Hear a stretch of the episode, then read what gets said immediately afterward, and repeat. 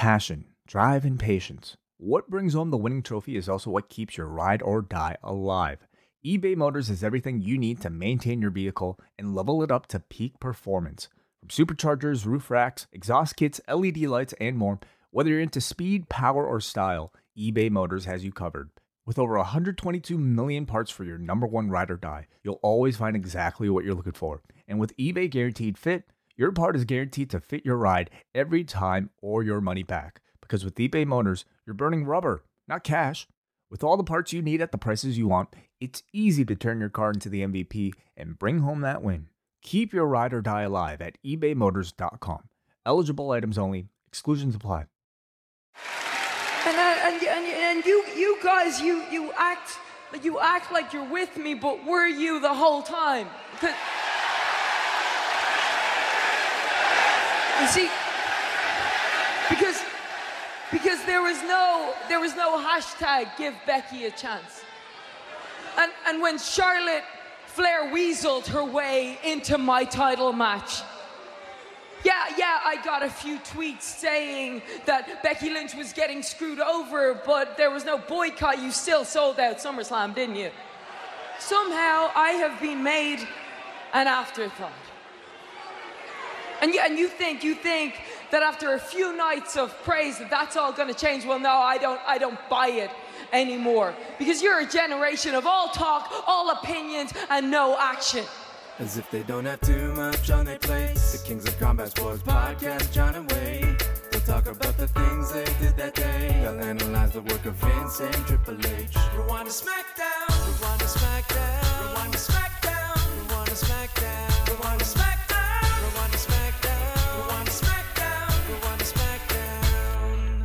We are back. It is John Pollock and Wai Ting, and welcome to a special edition of Rewind to SmackDown. How are you, Wai?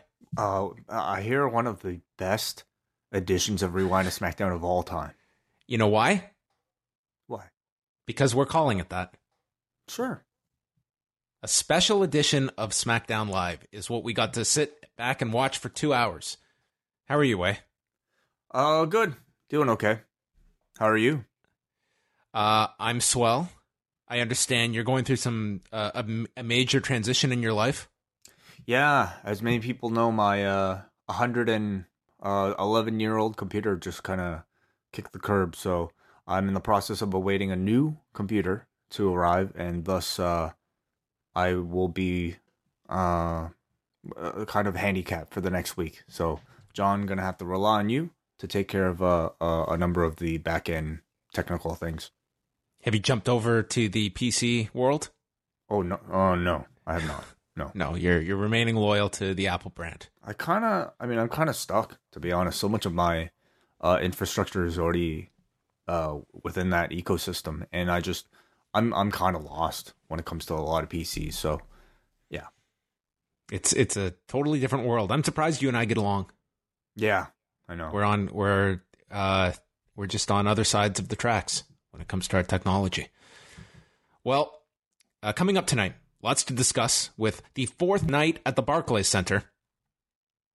It's a long time to run one venue, four nights in a row. It feels like Takeover was two weeks ago.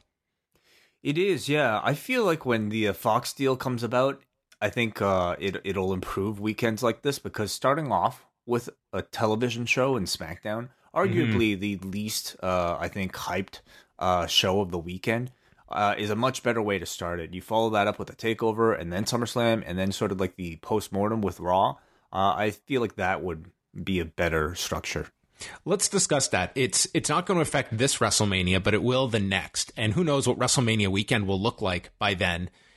A a live SmackDown WrestleMania weekend on the Friday. Is that going to entice you?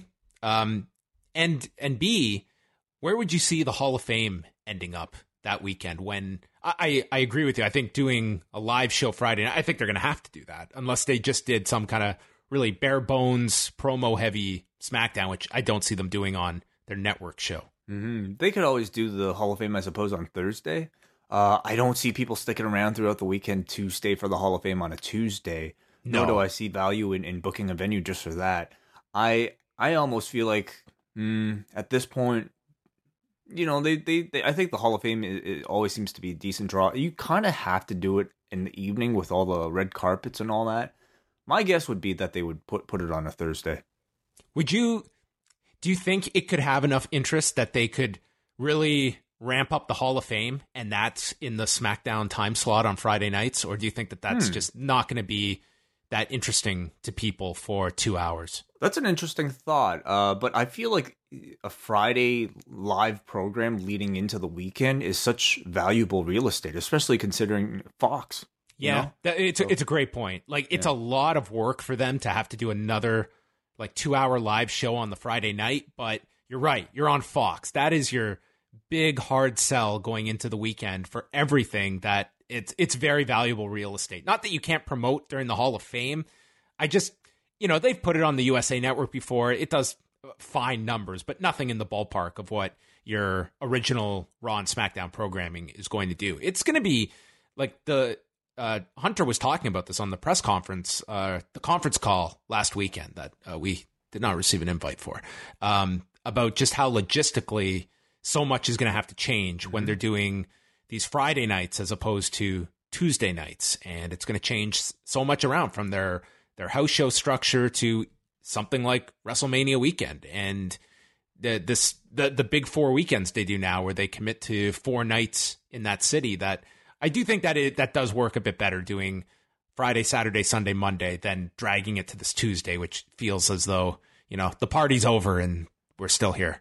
Or I, I mean, Takeover could possibly move. I mean, are they really? Do they have to do a, a Saturday show for Takeover?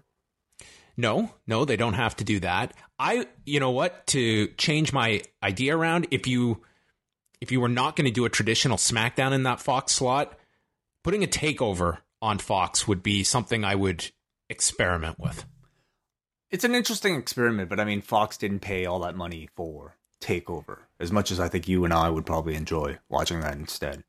It, it would be though if, if it's one week and it also opens the door for potential FS1 programming that comes out of it. That here is our introduction of NXT, and if it can show an audience for a big show that they promote for weeks and weeks, I think they I think that if you really push that hard, you could at least come maintain a good portion of the SmackDown audience, I would say. It's it's hard to know what SmackDown is going to be doing week to week on Friday nights, but th- there's a lot of interesting stuff they can do that's on the table for, you know, a year and a half from now come 2020 for that WrestleMania weekend. Who knows, maybe they'll just run the whole week. They'll do a whole SummerSlam week and Yeah. we'll be doing shows every single night. Maybe that's going to be the answer. Just a live stream throughout the entire thing. I, I'm sure we're not far from that. Well, let us get into uh, what is coming up tonight. We are going to have the double shot for members of the Post Wrestling Cafe that you can sign up for, patreon.com slash post wrestling. Uh, what do we have coming up tonight, Wai? Tonight we have an edition of the Double Shot, where John Pollock will be talking about Joey Janela's Lost in New York. This is, would you co- consider this his big follow up to uh, Spring Break? Yeah, I, it was, you know, their, yeah, I would say the big follow up, which uh, Spring Break was, you know, a really, really fun show, WrestleMania weekend. And they have really carved out a niche now for these big weekends of being the alternate brand that I think has that big party atmosphere. I think you could say this past year, Wai that it used to be kind of the night after WrestleMania that Raw was the big kind of party crowd. I think that Game Changer Wrestling and Spring Break has kind of replaced that for me at least going to it this year. Like that was the big like fun show that you just want to be in the crowd for. Absolutely. That was kind of the vibe that I had going into the weekend. Just it felt like all the hardcores had kind of moved on from, you know, that post WrestleMania Raw to something that is even more niche, and that's this Game Changer Wrestling Joey Janela show that uh, in its second year, I think uh, certainly uh, left a big impression on me. So I look forward to hearing your review of uh, Lost in New York. Oh, And I'm looking forward to your reviews, and that's plural. Yes, that's right. Because uh, we have a big edition of being the elite to talk to, to talk about, as uh, All In is uh, taking place really just uh, a, a week from this uh, Saturday. Yes. A week from this Saturday. So yeah, they're really ramping up the uh, the the push for some of those key matches as well. Just dropped today, also on the Being the Elite channel. SCU prepares for All In, a brand new video, two editions of Being the Elite, kind of, uh, all, all, all in one uh, edition of uh, the double shot that we'll be talking about. Damn, they're they're just pumping out content. These uh, the Being the Elite folks. Mm-hmm. All right, well, let's get into some of the news items from today that are up at postwrestling.com. The biggest being the passing of Villano 3, uh, a major, major name in lucha libre history. Uh, he was the son of Rey Mendoza, who is uh, one of the biggest lucha libre stars in history, who passed away in 2003. Uh, he had five sons that went into professional wrestling. They went under uh, the Villano names one through five, and most would consider Villano three uh, the most well known and most talented. Although all five brothers uh, had a lot of success in pro wrestling. So uh, the news came out today he had passed away at the age of 66. Uh, someone that was synonymous with the uh, the UWA promotion, which at one time was one of the biggest wrestling companies in the world, which was actually founded uh, by his father was one of them. They were unhappy with a lot of the uh, the political environment at EMLL and uh, Rey Mendoza, uh, a group of them, they all left and they formed the UWA, which at a time was uh, you know the biggest drawing promotion in the world, uh, doing like ten thousand people on pretty much a weekly basis. And this is where uh, Villano three he had only debuted in 1970. So by 1975, that's when the UWA launched, and he competed in their welterweight division. He was also always uh, tied in with the the junior heavyweight title. Uh, this was when the UWA and the WWF they had this working relationship together. So the UWA was able to promote the WWF junior heavyweight title and it was never defended in the WWF, but it was in the UWA. And Villano 3 won that title numerous times, uh, feuding with uh, many big junior heavyweights at the time, including uh, Perro Aguayo, Chris Benoit, and that was where he was for about 25 years with the UWA. And then after that company went out of business in the mid 90s, he would go over to AAA. Uh, he eventually made his way back to CMLL, which was the site of probably his most famous match and one of the most famous matches in lucha libre history. And we posted it up on the site in his uh, in the story I have on him against Atlantis from March of 2000. This was the only time that a lucha libre match was voted match of the year by the Wrestling Observer newsletter. It's a unbelievable match, and that was when Atlantis won. Uh, Villano was unmasked and would continue his career afterwards. And sadly, his last match was just a couple of years ago in 2015 at Triple Mania when he was 63 years old. And this was just a few months since he had had a stroke. It was a very sad match to watch because he could do almost nothing and had no business even doing a match. But that was his official retirement. So the guy debuted in 1970 and then had his last match at 63 in 2015. Uh, two of his sons are presently wrestlers as well. So a huge, huge name in Lucha Libre history. And uh, if you want to check out some of his matches, uh, I posted them up there.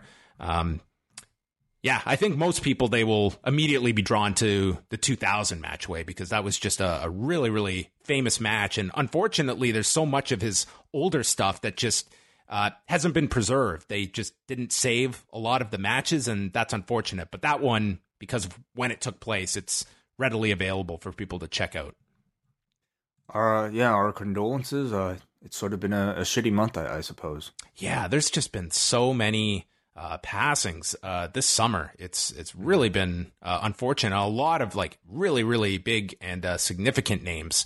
Uh, one thing I forgot to bring up yesterday that I want to uh, get your thoughts on was over the weekend, the WWE casually announced that Alexa Bliss will take on Trish Stratus at the Evolution pay per view at the end of October. Mm-hmm. And this was like the strangest announcement because a graphic just was displayed inside the Barclay Center prior to takeover, and then it circulated everywhere. So after the show, the WWE announced it, and apparently that's how Alexa Bliss found out about this match was when it came online that she would be wrestling Trish Stratus. It was just a very strange way to announce this for, you know, Trish's match was obviously going to be one of the the major matches on the pay-per-view. Something tells me that that graphic wasn't supposed to show up in the Barclay that, Center. I haven't been told that, but that was certainly my inclination was that this was some kind of slip up and they just decided, well, we're just going to confirm it rather than try and hide what Yeah. everybody has seen. It was just it's just a very um yeah, just a very strange way to roll something out. Like no angle, no context. It's the night before SummerSlam. Yeah, just everything about it just screamed uh Mistake. this was not this was not the not the plan itself. Do you like the actual pairing? Like when you look at the potential matches Trish could have is one with Alexa Bliss of interest. I think it is uh, simply to see what Trish can do. Uh, I think we saw glimpses of it in the in the Rumble, and she looked great in the Rumble. Unfortunately, I feel like that Rumble ended up she ended up getting overshadowed by uh, you know some some other people on that one. But Trish looked great nonetheless. So I look forward to seeing her in a full match against I think a very capable performer in Alexa Bliss. Uh, you know, I saw some some maybe disappointment that you you weren't pairing Trish with with maybe one of the four horsewomen or Charlotte or maybe an Asuka, somebody who uh, kind of is is maybe a bit more well known for her in, in ring uh, ability than Alexa Bliss. Um, but I look forward to the promos. I look forward to the the story that they they tr- they're trying to craft. Um, I wonder how much Trish will be on TV leading up to to Evolution. But I'm a fan of the match. Yeah, I would hope that she's going to be on television at least a few times because I think that's the strength is the two of them doing some promos together, something. Um, Because that's that's where Alexa Bliss really shines, and I, I think that they can work off each other very well in some segments together. Uh, Raw had their highest number since the Superstar Shakeup on Monday night, and actually did a higher viewership than the MTV Video Music Awards and an NFL preseason game on ESPN. So that was noteworthy. Uh, Eric Rowan, we'll get to that on this show, but suffered a torn biceps during the SummerSlam match on Sunday. So it looks like he is going to be out of action for quite, quite some time. I mean, could have fooled me watching tonight's match. Wow. Yeah, we'll we'll get into that as well. It was uh did a lot more than I expected. Uh, Triple Mania is going down this Saturday night, and they'll broadcast it on Twitch. Uh, the main event is going to be a mask, a four way mask match with Pentagon Jr., El Hijo del Fantasma, L.A. Park, and Psycho Clown, where the last two men in the cage will uh, have a match, and the loser is unmasked. And maybe the most interesting uh, political note on this match is, or on this card is that AAA, who are partners with Impact Wrestling, their AAA Mega Heavyweight Champion is Jeff Jarrett, who will be on this card defending the title against uh, Impact performers Brian Cage, Rich Swann, and Phoenix, who is also working dates with Impact. So here you have this guy who is suing Anthem, wrestling their talent on a partner's show. It is a very bizarre situation. Very. Dude, Jeff Jarrett's entire career is just Yeah. bizarre stories and situations. Yeah, for sure. That was certainly the match that I think, uh, from a, a, a as a North American wrestling, uh, or um, as is mainly a, United States and, and uh, uh, WWE fan, I suppose that that really stuck out to me. Uh, I imagine he doesn't leave that match with the belt. Yeah, and last thing here, uh, there was a clip that I saw from the Busted Open radio crew who had Reby Hardy on, and she was talking about the status of her husband, Matt Hardy, and calling it a transitional period that he's currently going through, and revealed that Matt's contract is up in March with the WWE, and he's weighing a lot of options right now. And you could read between the lines that Reby seems to be looking at you know, life after wrestling for Matt, but Matt has been doing this this like his entire adult life has been pro wrestling. That that's this is probably a big big decision that he is being faced with now whether he wants to try and continue wrestling and whether the WWE is maybe all that comfortable in this guy continuing to wrestle. Like it very much seems that should you decide to stop wrestling, you will have a role here, but wrestling um, might not be that role that we have envisioned for you.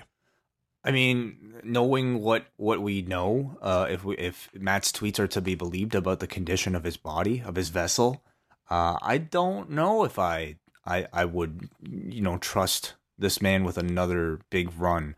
And uh, you know, I'll say, I mean, we've been very critical of, of this tag team title run he's been having with uh, Bray. It, it really hasn't been all that great. Uh, the character I think has been disappointing, and the matches have been disappointing. So at this point, I don't know if I'm clamoring for another big Matt Hardy run. I want to see the character. I want to see more kind of final deletion types of things, which I think he can do without being a regular weekly performer.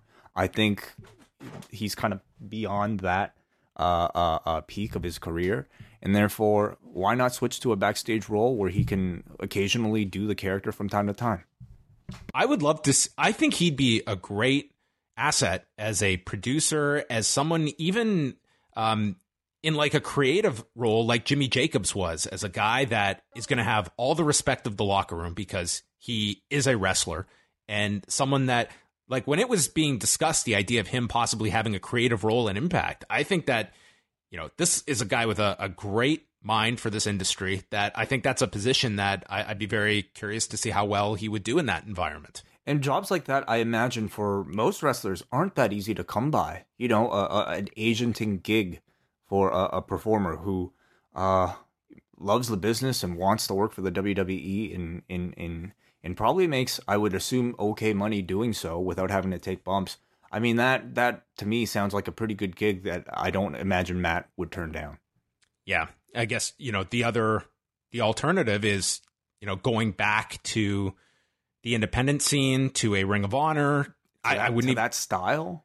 Um, no, but he's got ownership of the character now, and you don't have to be going out there and wrestling four matches a week as his WWE schedule is going to. He can pick his shots. He can work a much much lighter style, just going on the independents like what he was doing prior. I And- just I don't know if he can.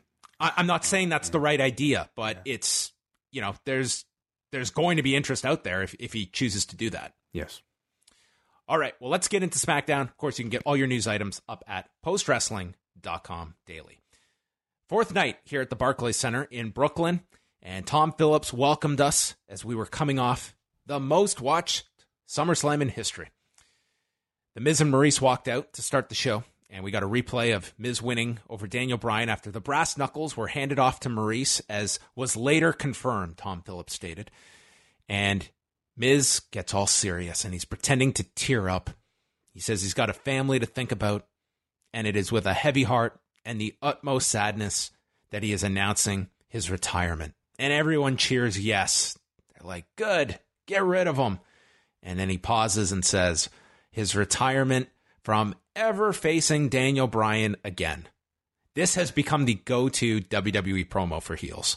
Yeah, this the, the swervy promo. I think feels like it might be used a little too often these days. They've been, you know, it's it's received I think a varying level of success, uh, namely with Alexa, who's been doing, who's kind of really made it her thing. Carmella less so, uh, but The Miz doing it here, I felt it was pretty effective. He says that the eight year saga with Bryan has come to a conclusion. He did what he said he would do. Bryan punched him 100 times, but that doesn't add, add up to one Miz punch. And then the best part of this promo was him calling his. He's got the hardest punch in WWE, and I really hope he just pushes this. Like he's got he's got William Regal's power of the punch now. I think it's a great heel line for him to use. I think the so, hardest too. the hardest hitter after being called soft all these years. I think so too, and and I think Brian really did a great job of put like setting that whole thing up by uh, focusing that match on him punching Miz in the face, saying it in you know the the video packages, saying it in video interviews he's been doing with press. Uh, the only thing he wanted to do for this match was to punch Miz in the face. And what great irony is it that the Miz ended up winning that match with a punch to Daniel Bryan's face? And not only that, he's taken credit for it. He's taken credit as this being the solid bone of his very incredible uh, uh, cross that, that that just comes naturally to him. I, I think it's a great heel thing. He said he won in front of his daughter, who he refers to as God's gift to ratings, Monroe Sky, and then turns it into a plug for tonight's fifth episode of Miz and Mrs. He even tried to get a chant started when he was interrupted by Daniel Bryan. Bryan just goes right down the ramp, repeatedly calling him a coward. He says the Miz is as fake as the makeup he wears. He's a wannabe Hollywood actor that is cosplaying as a wrestler. And Maryse tells Bryan to just go retire. You should rename yourself Daniel Bella. And the cre- there was even a light chant here for his name. I know people wanted to chant Daniel Bella. Not so bad. Is this like uh is this like an insult in 2018 that you would you would have to take the name of a woman. Um, it's just uh, I think uh, still unusual and uh, not um tradition. I guess so. So, would you change your name to your wife's Sure. last name? Sure. I would follow in the footsteps of Jim Neidhart. Under what circumstances? Like uh, under Uh, her request, or like what would get you to change? I'm personally, I think the whole taking your name thing is kind of it's a weird thing. It just seems like it's one of those traditions that has people just do because they do. Um, like myself and my wife, we just kept our own last names. I, I I feel weird about it. Like imagine like you must take your name now. It's almost like this this public. I don't know. It's like listen, I'm not going to uh, uh, critique uh, anyone else who chooses to do so. You're perfectly well to do so. I just found it to be kind of a strange tradition that I just don't really. Uh, I don't know. N- neither of us wanted to do that. Okay, yeah. I mean, I I thought that this was a fine line. Brie then runs down and runs in and punches the Miz in the face. Mm-hmm. And Bryan then clotheslines him to the floor. Corey Graves is disgusted because Maryse has just given birth. Bryan says Brie has a sweet punch and he has spoken to Paige and they're going to have a mixed tag match at Hell in a Cell. Miz and Maryse uh, just go to the back and that was the end of our closing segment. So our first match has been announced for Hell in a Cell. I lo- I like the segment a lot. I thought Miz had some good lines. I thought Bryan had a good line, like him wanting to expose the Miz as this wannabe wannabe Hollywood star that's cosplaying as a pro wrestler. I think is is it it, it almost like perfectly kind of encapsulates what uh, the critics think, or, or if you are critical of the Miz, what you think of that guy. So I I think it worked. I thought Maryse did pretty well here too, and Brie who I think has, you know, in the past two days that we've seen her, has kind of had varying levels of uh, effectiveness in her role uh, as, as trying to be portrayed as a babyface.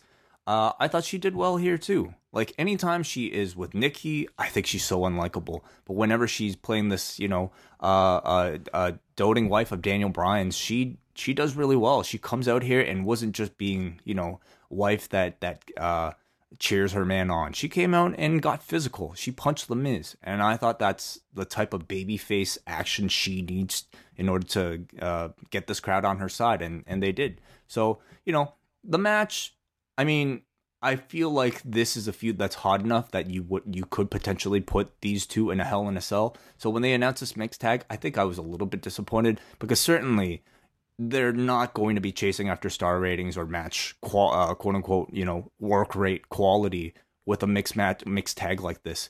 But I think story wise, it'll be a, a good match. I look forward to seeing how Maryse and Brie will play into their interaction. I think we can count on uh, a return of Total Bella's bullshit, but this time with the Miz and Maryse playing Bryan and Brie.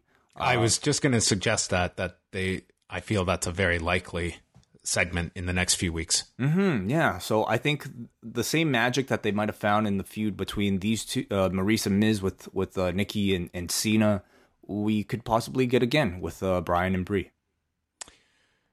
Miz and Maryse met with Paige backstage, and they're upset because of their big stars with their own reality series. And Miz says that Paige is a worse general manager than Daniel Bryan. Paige comes back making fun of the Miz for being punched in the face by Brie Bella. Mm-hmm. What was the Miz to do? What was his response supposed to be? If he's punched by Brie, what's he supposed to do? Um. It's not like he can fight back. That would be cowardly. Okay. So you're saying Paige shouldn't have made fun of him for this? I'm not. It's just. It was just like I don't know. It's just kind of a strange thing that we we're doing this inter this mixed tag Yeah. where it's established that the men can only fight with the men and the women can only fight with the women. Mm-hmm. But then we do a spot here, and it's it's like you're being mocked for being hit by a woman, and they don't want to do any kind of intergender kind of matches here or anything like that. Um, I don't know. I didn't know what I was to make of uh, this line. Like just uh, They, she was making fun of him for being hit by Daniel Bryan's wife. for being hit by a woman. Yes. Brie It's Bella is not uh the size of the Miz. she's not an active competitor like The Miz.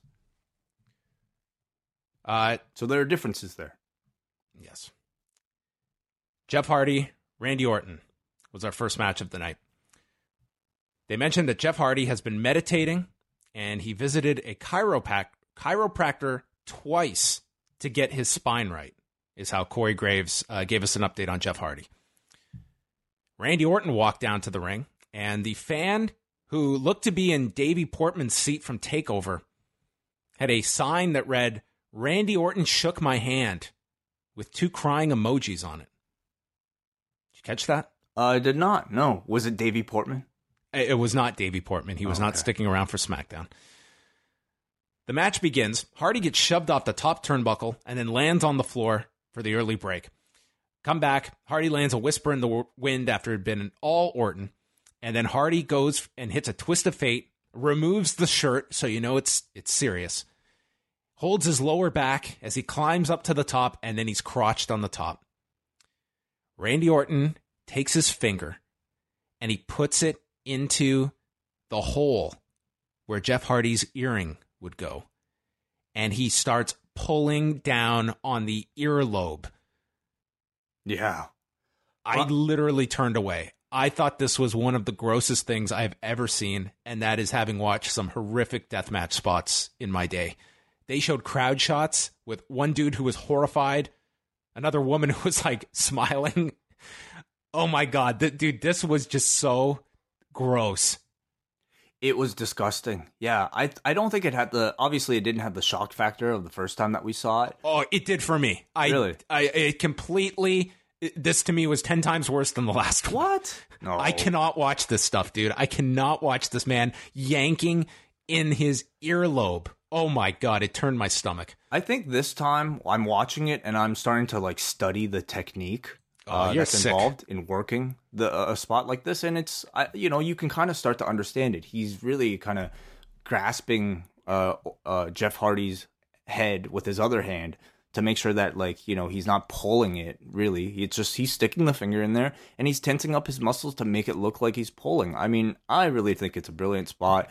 It's kind of strange the pacing of all this stuff because we had Orton debut. He did this great attack the first time he pulled out on the earlobe, and then we just kind of had that feud cool off as Jeff Hardy got ready for a match with Shinsuke Nakamura. So it almost felt like in this match they decided to try to remind us, "Hey, uh, I did this before. Remember? Remember how gross you felt? Well, uh, let me remind you of what that felt like." And I guess it worked, John.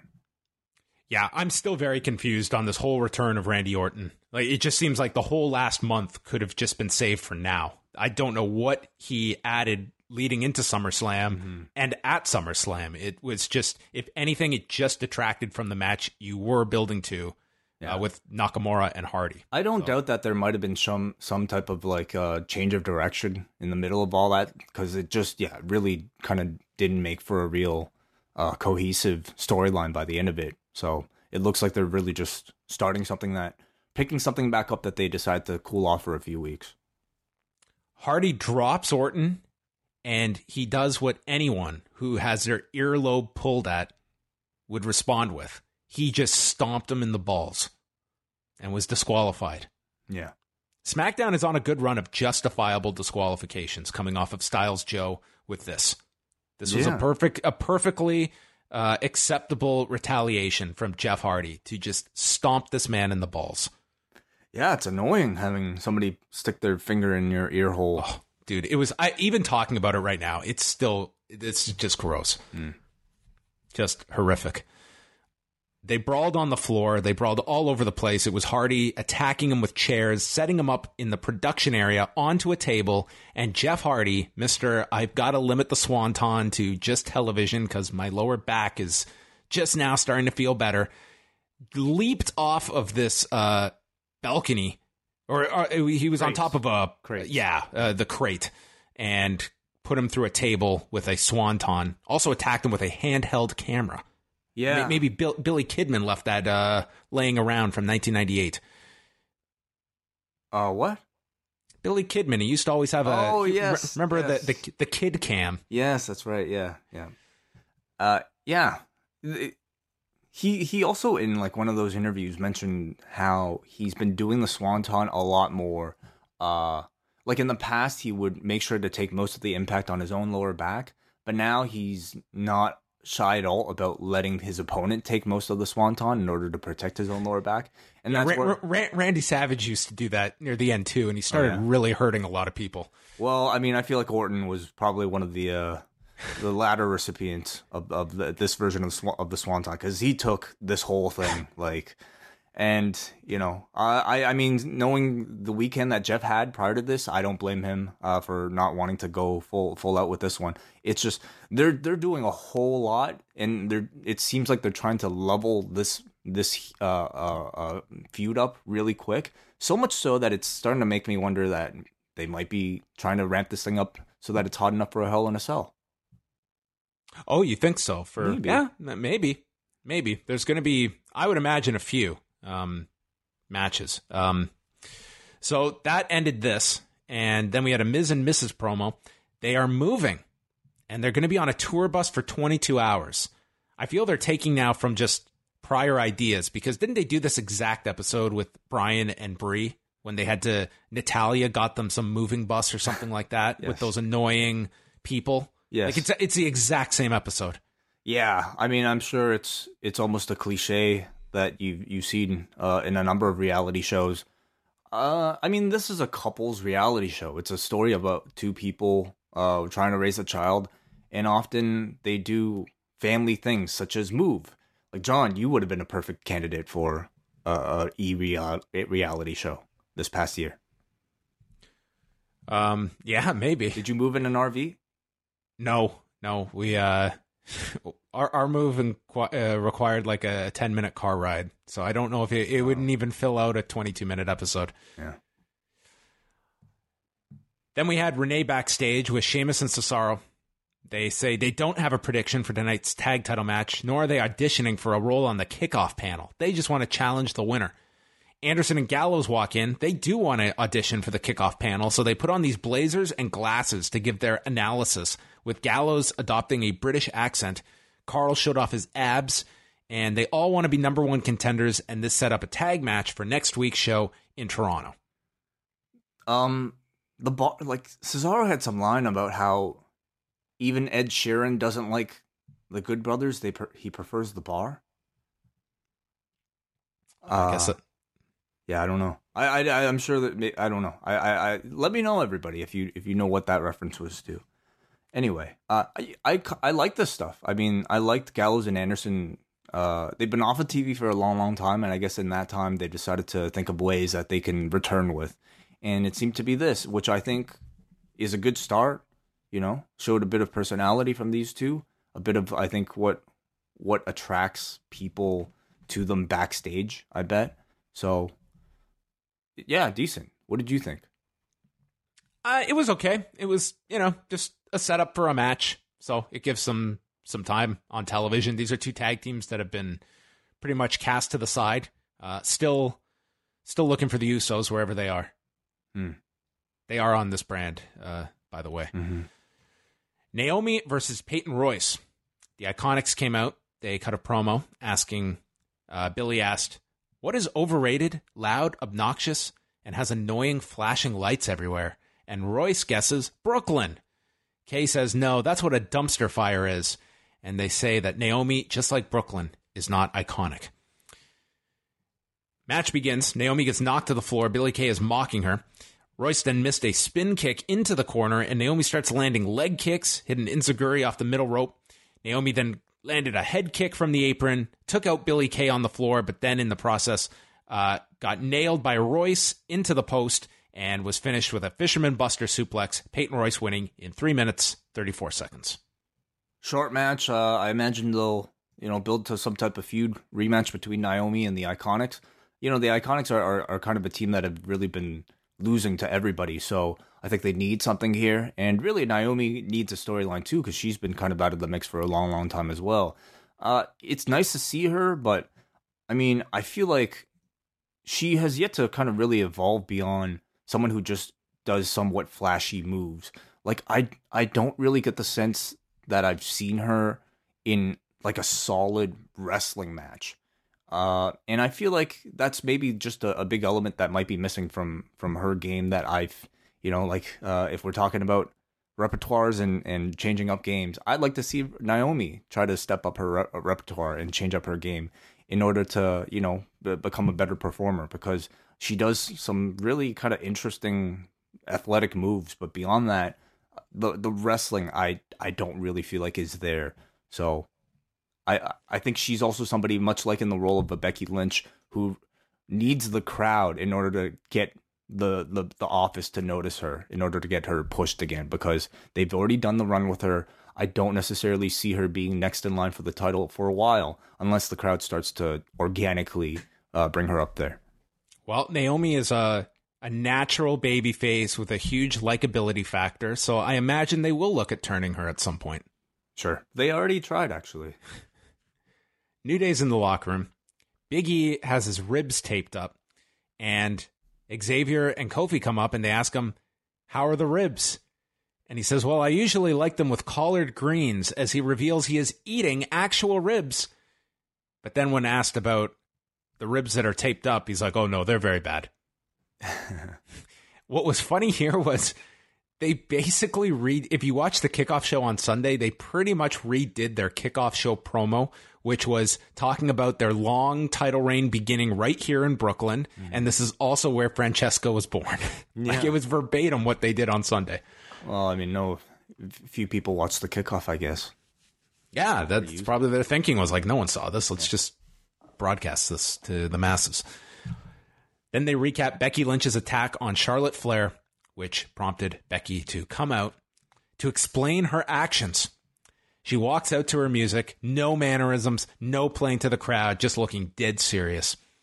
She said she deserves to be standing here as the women's champion, and since that moment was stolen, Charlotte deserved to be attacked. SummerSlam was not supposed to be about Brock Lesnar, Roman Reigns, AJ Styles, Samoa Joe, or Charlotte. She fought for months to get a singles match with Carmella, and she even got over the fact that Charlotte was in the match. Whole crowd is chanting Becky. They're mm-hmm. all behind her here as mm-hmm. she is mm-hmm. furious.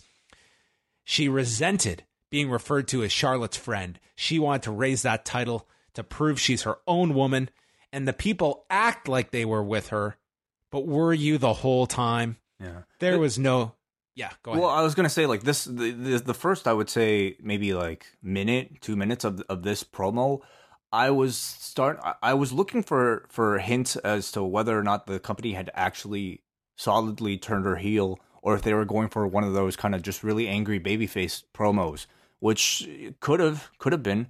But then at that point uh, that you just mentioned, when she started to question the integrity of, of her own fans, that's when it felt to me like this solidified the heel turn. Oh, I, I mean, the way she walked out, I was like, it just seemed like this was you know to me when I when I heard the way the commentary was produced for that on Sunday mm-hmm. that to me was the tip off. Like this this is supposed to be a turn. It's not being taken like one but that is certainly how it's being produced in their headset. Mm-hmm. she complained that there was never a give Becky a chance hashtag. Where was all the outrage when Charlotte was added to the match? Yeah there were some tweets but you still sold out SummerSlam and there was no boycott you all applauded when Charlotte won the title, and she is never the first woman named when they talk about the greatest of all time. She's just an afterthought and t- accuses the fans of being a generation of all talk, all opinions, but no action. She was tired of talking and she took action. And when she heard the three count, it was as though someone was counting her out of a trance because she was never so sure about something. Her best friend has been holding her back. Charlotte stole the spotlight, and she decided right then and there, I'm going to rip your head off. And it's her time because she deserves it, not the fans. Go fook yourselves. and she left. This, listen, uh, tremendous promo. Mm-hmm.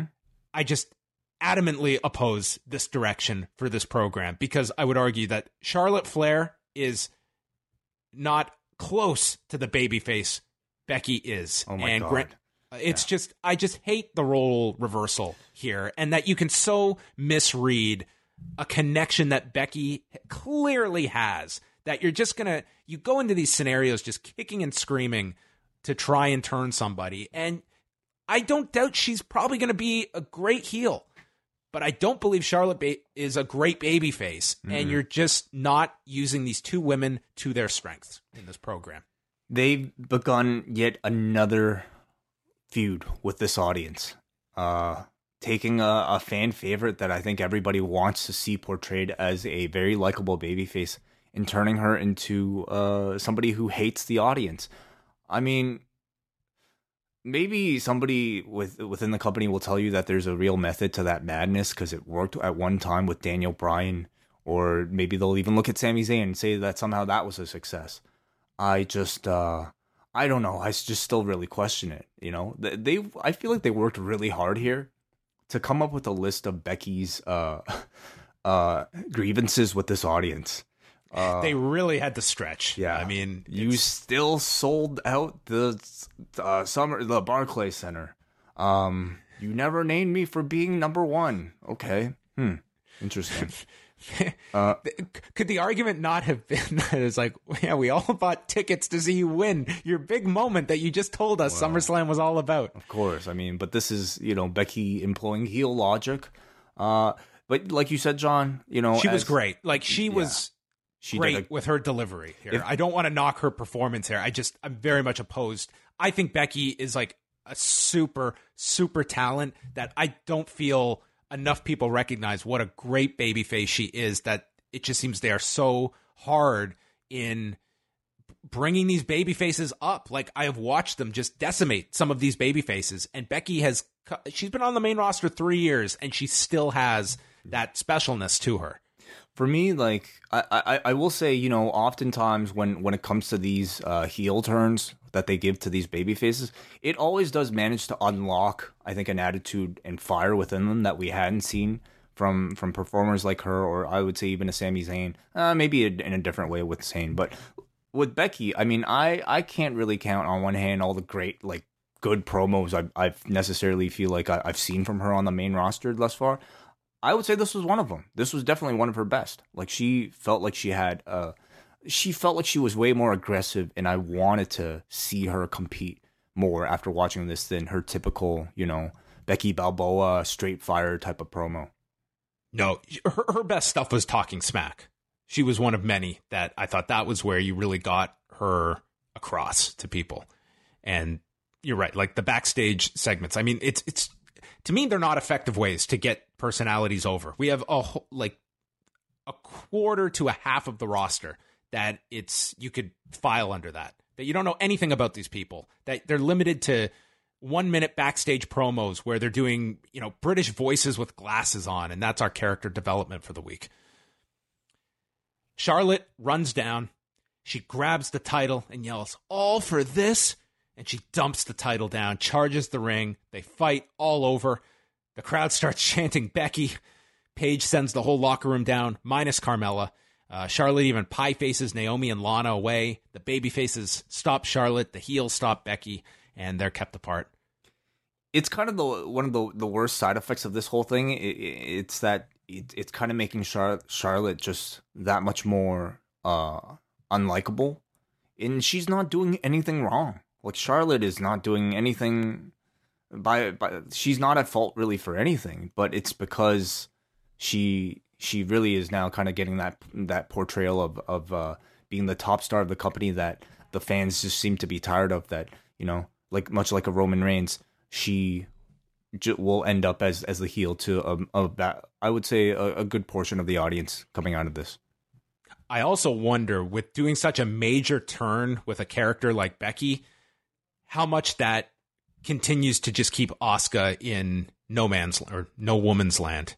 Because you could at least argue that maybe a turn would freshen up Asuka, but I don't see them pulling the trigger on a, a another major turn anytime soon. I, kinda- just think, Yeah, yeah, I kind of feel like they've given up on on pushing Asuka as any type of uh you know serious contender. Just n- she, she was just one of the faceless women in this pull apart. Well, just seeing like like they had a chance with her with the Carmella feud in trying to give her some actual story or letting her cut, cut maybe you know promos that might uh, work for her, and they didn't manage to find it. So I feel like she's just going to they they I feel like in on in the main roster they know how to write certain for certain people, and Asuka unfortunately doesn't seem like it's what she's one of them. Maybe she's going to come out with uh, airbrush tights that say "Send me down, Vince." Uh, yeah, I'm sure she'd. Uh, yeah, sure, that'd be great. For some reason, we had a rematch between Andrade Cien Almas and Zelina Vega against Rusev and Lana. It was brought up that Almas and Vega are 4 0 against Rusev and Lana, so they really want to make this feud very definitive and one sided. Uh, Andrade and Zelina cut a promo prior, and they plugged the Evolution pay per view with Byron Saxton mentioning that Trish Stratus will, quote, be in action for the first time in seven years. Mm-hmm. Yeah, I, I just I fell asleep uh, during the the 30th entrant of this year's Royal Rumble, so uh, this was a completely accurate statement. Rusev and Lana sent them to the floor. They did their pose. Uh, Lana slaps Almas in the corner and then kicks Vega off and works towards the hot tag for Rusev. Rusev comes in. Almas sidesteps a Machka kick, lands the spinning elbow, double knees. Rusev kicks out of that. Then Vega gets into Rusev's face. Lana takes her down, and Almas goes to bring a chair into the ring when Aiden English appears, pulls the chair away, and Rusev hits a Machka kick and applies the accolade, tapping out Almas at 727. And English says, I've always got your back, and he finally didn't screw up. Hmm. I thought this was better than the kickoff match. Well, it felt to me like this was almost a continuation of it in that, like, the first match on Sunday felt like the women were kind of taking the bulk of it, and here the men took, you know, the the, the second half of, of this whole thing. Uh, I, I think I'm with you. Yeah, uh, it seems like the story is finally starting to uh, maybe uh, reach uh, a, a, bit of a change in in that uh, English looks like he's not going to be splitting apart from the group after all. they're working out their differences, and he's actually proving to be effective this time. Shinsuke Nakamura did a selfie promo. He called Jeff Hardy a clown. He is a hero to America, and he welcomes us to the United States of Nakamerica. Mm-hmm. I know some people are, are, are, going to be uncomfortable, like talking about this, but I'm not. Like, it was really tough to understand this, you know? It, it was very difficult. I tried watching it uh, with like a few times, and then I tried watching it with captions, and I'm watching this closed captioner struggle try to like follow along. He did it. He or she did a great job. It really helped. But then like at some point, like there was like a word in there in the middle that I think even like that sounded nothing like what the captioner was typing. So even like that person had to just improvise for some of this. I just I, I maintain that I think Nakamura is best when he's kept with like those like shorter kind of like cutting lines where he doesn't have to do a whole like a bunch of poetry, which is what kind of this felt like. I didn't think this was effective. I do like the line, uh, or or him calling it the United States of, of Nakamerica. I think you could have just had something build to that line and had this be way more effective than whatever he was trying to do here. At the very least, this can get him some new merchandise. Yeah, doing the U.S. Oh, man, that crown that he wore at Wrestle Kingdom, the like the like a like a Statue of Liberty. Yeah, crown? man, yeah. that'd be great there, there's a lot they could do with him. I mean, the, the, U.S. title it does open you up to ideas of where you can go with with a character. The the question is uh, what who Nakamura is working with because he seems to be distanced now from the Orton Hardy stuff. Mm-hmm. And you just have to who who are baby faces that that he could feud with that come to mind. I mean, I I really thought Tye Dillinger was going to get something, but uh, oh boy, I wonder. I wonder. That's Shinsuke Nakamura and Tye Dillinger. I don't know about that one. Yeah. Um, I mean, like Rusev. Um, it looks like he's still wrapping that up with Lana in, in English. Mm. Yeah, I, I don't know who. There's there isn't the obvious choice of uh of who he ends up with. Styles was just staring deeply into a mirror. It was a little uncomfortable. Phillips then recapped the feud between Styles and Joe and the quote, disgusting claims made against the family of AJ Styles. Disgusting claims. Renee was on the podium and brought out AJ, St- uh, AJ Styles, who said SummerSlam did not end the way he wanted, but he doesn't regret what he did to Joe. He lost the match because of his actions. Joe crossed the line, which was our company's slogan a decade ago, but it's not cool anymore. And that's a line that a real man doesn't cross. He broke a promise, but he's going to make one to the, his family and the WWE universe that the next time he sees Samoa Joe and he mentions his family, he's going to rip out Samoa Joe's heart. Yeah. That's a hell of a promise to make somebody. Fatality. I'd be like, Yeah. dude, don't. I'm not going to hold you to that one. Like, man, we got Becky ripping off Charlotte's head. We've got Joe's heart being torn out. These are some violent, violent people. Yeah, that's a tough one uh, to to live up to, AJ. Joe shows up from behind and attacks AJ, applies the coquina clutch. There were these kids in the front row that I'm sorry, they took all the seriousness out of this because they are so excited to see Samoa Joe. I know. They're like, oh, we love you, Samoa, Samoa. And they were so excited to see this man who's trying to murder the WWE champion. And I mean, Joe just kept going and he looks right into the camera to speak to Wendy. And he says AJ's making all these promises to come home and tuck in the children for bed, but it's too late because daddy's already gone night night. Oh, Wonderful. man. Yeah, it's just I can't get enough of these Joe promos. I, I think it's just every one of them. It's just like to the point. I think I've been worn down by just the long scripted promos. Mm-hmm. That Joe, it's just a couple of lines, but they're all like punches to the gut now. Completely. Uh, yeah. and it's just the intensity is there. I could watch this feud for months. Yeah, I mean, he continues to make it so personal, and I think it's it's turning this into one of AJ's most heated feuds in the WWE. So, I um, those kids, I I mean, I would love to watch a show with them. I'd love to listen to alternate commentary, uh, with SmackDown with those kids. Uh, they were just adorable. This too is a match that I could see them putting in a cell. this is the one I feel is the likely one. And if for nothing else, for Joe to cut a promo describing this cell that AJ's going to be locked into, that's torturous, that he just wants to get out of, and compare it to his home life. Wow, deep. Can you imagine? Yeah. There's some great promo opportunities here for uh, the Hell in a Cell with Samoa Joe. Um, yeah, I can see this being in the cell. Um, but you're right, like the Orton Hardy one, they're they're pushing that as a very violent feud as well. I think that those both of those matches to me almost feel more suitable for the Hell in a Cell than any of the Raw matches, including whatever they're doing with the Shield and Braun. Mm-hmm. I agree. Paige confirms uh, Becky and Charlotte have been escorted out of the building, and Styles is being tended to with the uh, medical team. Carmella walks in, and Paige notes that she's lost 10 pounds with the loss of her title. And Carmella says, Don't title shame me. Hmm. Is that something you can do? Can you title shame someone? I think you could shame somebody for almost anything. She wants a rematch one on one with Charlotte. And then R Truth walks in and says Carmella has been dodging him for weeks. He wants a title match and he knows he has to pin Carmella to get a title shot. And Paige explains that pinning Carmella does not guarantee you a title match just because Becky and Charlotte did that. So Truth tells Carmella, You got lucky this time. The rematch is made with Carmella and Charlotte for Toronto next week. And then Carmella walks off camera. She moonwalks off camera, and you just hear her telling someone to put her down, and Paige ending by yelling off camera to R Truth to place her down. I found this really entertaining. I laughed out loud.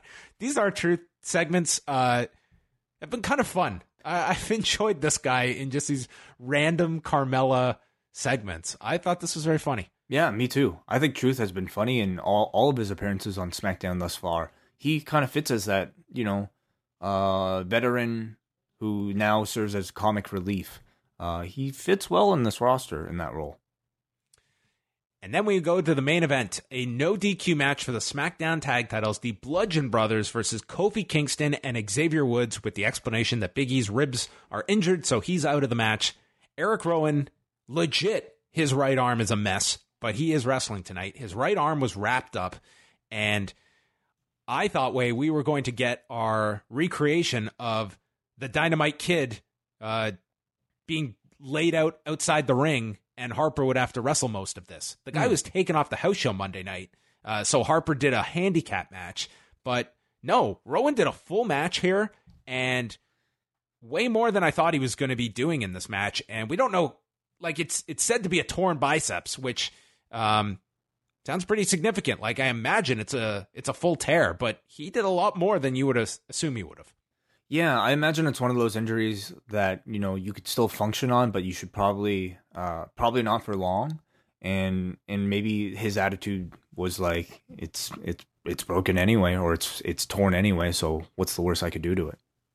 They go to the floor early. Harper is sent flying over the announcer's desk from a shotgun drop kick from Woods, and then Rowan has Kingston on his back, and he goes to throw him off and like nearly spiked him right on top of his head. Harper then throws one of the announcer's chairs at Kofi Kingston. It was the return of the chair. Yeah. As, as a weapon. The it's office, been a while. The office chair. The, the damn office chair. New Day brought out a ladder. Rowan then grabbed them and allowed Harper to land a suicide dive. Uh, Woods was sent into the steps. They also did this avalanche big boot combination to Kofi. It's the Bludgeon Brothers just running through these two, dominating the New Day. Then they placed a ladder on top of two chairs in the ring. Kingston dives at them, gets caught, and he takes a crucifix bomb onto the ladder, but he kicks out.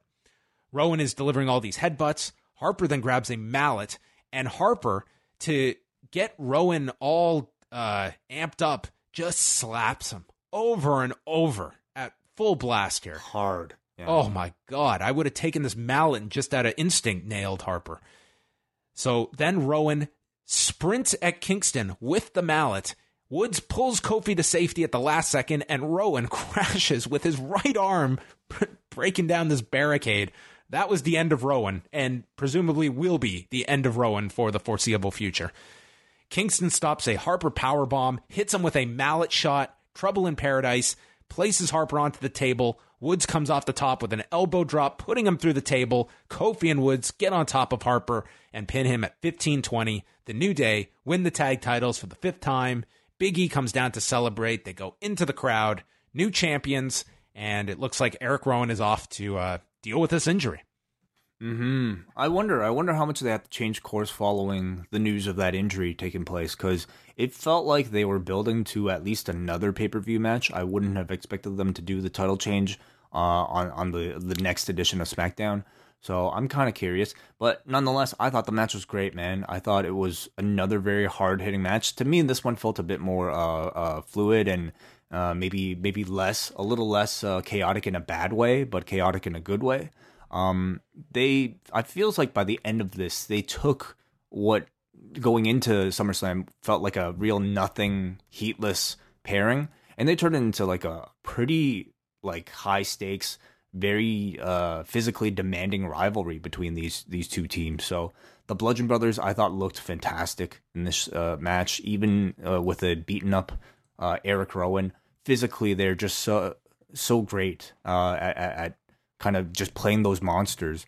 And the New Day are fantastic as well. I feel like uh, lately they've they've just like they're they've always been good in ring, but it feels like lately they've just like uh, taken a, a, maybe a bit more focus, given that a bit more focus, and I thought that this was a very good match. Yeah, I, I, think you could have made the argument of. I, I, just think the Bludgeon Brothers have run through so many teams that e, the injury obviously forced their hand, but I think it freshens up this tag division. Uh, you've got now the bar reintroduced. You've got uh, Anderson and Gallows uh, back now. That can be a program. I think this can open the door for a Usos return. I think you could do that match again down the road when it's the right time to do it. So I, I I think even with the injury aside, it kind of freshens up the division a bit. Um, so hopefully, Rowan, it's it's not too significant because you know these two were in the midst of a really big push here as champions. Never a good time to get hurt, but this was uh, an unfortunate injury. They were putting a lot behind them, you know, with all all those squash matches and I think yep. big wins over all these teams. But I never necessarily felt like they fully connected as you know this this really like at least not on somebody like a Braun Strowman's level you know what I mean? Which I feel like um, they've received a similar type type of push. Um, so hopefully they'll come back and I think they'll they'll be dominant as, as ever. You know, we talked about it Sunday night before we knew of the injury. The idea of introducing Bray to mm. uh, even out the numbers. Mm-hmm. I'm almost surprised that, given he's got nothing happening at the moment, that if they had wanted to keep this story going, that's an easy insert for Eric Rowan that they could have done and still could if you want it. Like Luke Harper, I, I think he'd actually have a really fun run as a as a singles uh, monster. Oh, he did. like for a time there last. Yeah, he, he was for a time. I Yeah. I I would actually be interested in them trying that with him while Rowan's out. But that's another option for Bray, who just doesn't have anything going. That he could end up teaming with Harper. Though I do like the, the singles idea for Harper too. Yeah, maybe that's who you put up against. Well, he would be have to be a heel. I was thinking Nakamura, but I think I think Harper would have to be a heel. Oh God, are we are we ready for a Nakamura Bray Wyatt promo heavy program? Hmm. Hmm. Yeah, I don't know. Scale of one to ten, Wai is this one going to get a pass or a fail? I think this was a pass. Yeah, I think so too. I, I think I'm going to go seven and a half on this show. I'll I'll go seven too. Okay. The message board says 7.62. Oh wow. A big win for SmackDown this week over Raw. We start off, as usual, with Brandon from Oshawa. Solid show tonight. All the top feuds moved ahead in good directions. I just wish this company knew how to get behind and solidly push their baby faces. There's no way Becky Becky Lynch should be a heel. Same with Sami Zayn. I'm surprised they haven't turned Bayley yet. Well, I think they absolutely were planning to turn her and do this exact same thing uh, two months ago when they shot the angle and no one took to it. This time, they didn't care if no one took to it. They were still going with their idea. We all heard the reactions from Charlotte winning and then the Becky attack, yet they try and make us look stupid. Nonetheless, it was a good angle. Becky cut a good promo, and I'm looking forward to where they take the feud. With how violent the Hardy Orton rivalry has been so far, do you see any chance of this taking place inside the cell? I think I remember Jeff saying in an interview that his dream is to have a Hell in a Cell match. Yeah, that's the match Jeff always brings up that he has never had that he wants to have. Um, is a Hell in a Cell. So this might be his last chance to have one. You would think. Yeah, I would think so. Um, he, uh, you know, I mean, who knows how how how long his career might might last if if he, tur- he turns he turns 41 next week. Mhm. Um, he's also got some uh, Lost in New York thoughts, so we'll go back to that on the double shot. We go to Chris from Melbourne, Australia. An overall good SmackDown. Miz mocking Bryan's retirement speech was great for his weasel heel character. I also didn't expect the New Day to win the championship. I decided to watch 205 Live for the first time in mon- months, and Wale was on commentary. But as Nigel, but as Nigel said, we're about to kick things off with the first cruiserweight champion. Wale said, "And who might that be?" All while TJP's music was playing. I saw then- this. It's exactly as he described it. It was very awkward. They didn't even have an answer for Wale. They just were like, let's just keep going. Oh man. He says, I then turned the show off. Safe to say I won't be watching again. That was interesting that Wale, I mean, you know, he's he's from there, but the fact they put him on commentary, I wonder how the WWE is looking at this WrestleMania week and look like Wale's got his own event and you're looking at the WWE, I'm sure they are looking at all competitors now that week and Hmm. I don't know. I, I don't know if you should read into anything here, but I found that interesting that here is Wale being placed on commentary and how the WWE is approaching all these other outside events WrestleMania week. I mean, but they got, you know, Jim Ross is doing a show. Heyman do, does a show. Almost everybody has a show.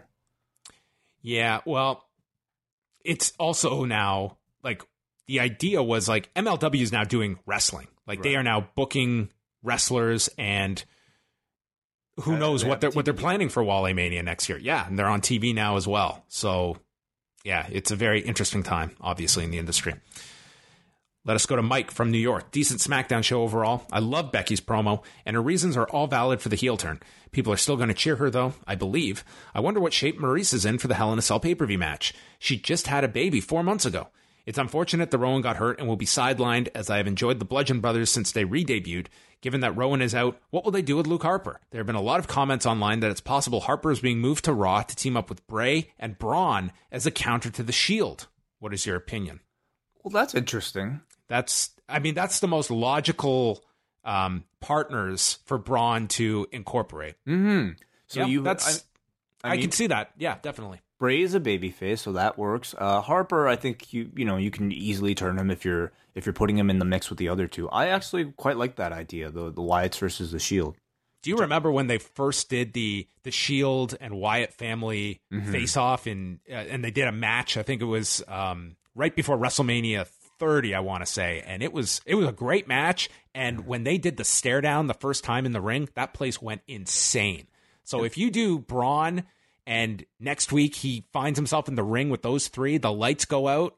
and then Bray and uh, Harper are there, that play and in Toronto as well, that'll be a massive, massive reaction. I think that actually is a great idea. I think so too. That that's a very good idea. If you're gonna do, and that can be a Hell in a Cell. I think that that kind of match.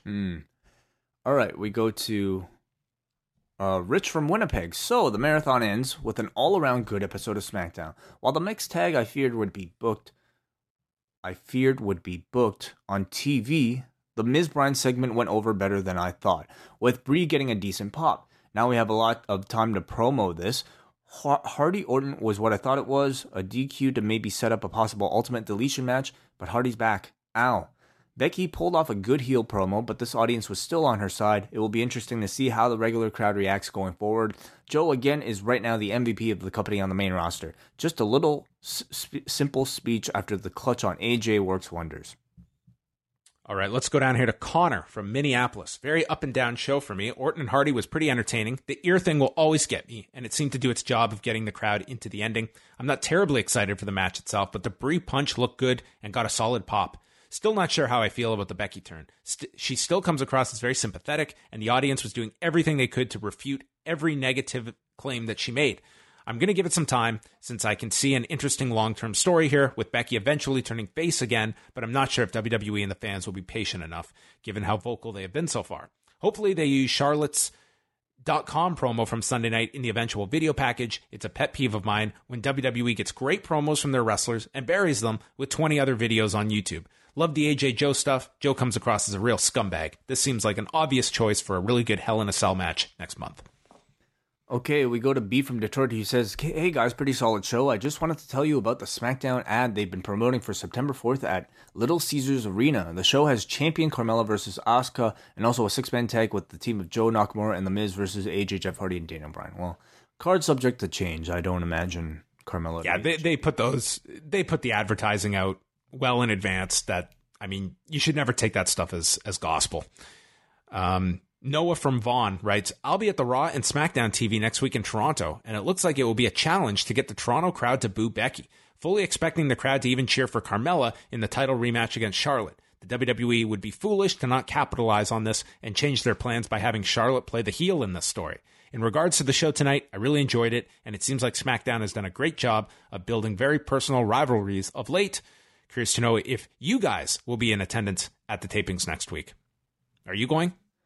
No, I wasn't planning to. Neither was I. Um, I don't know if I. Uh, yeah, I don't know if that will change.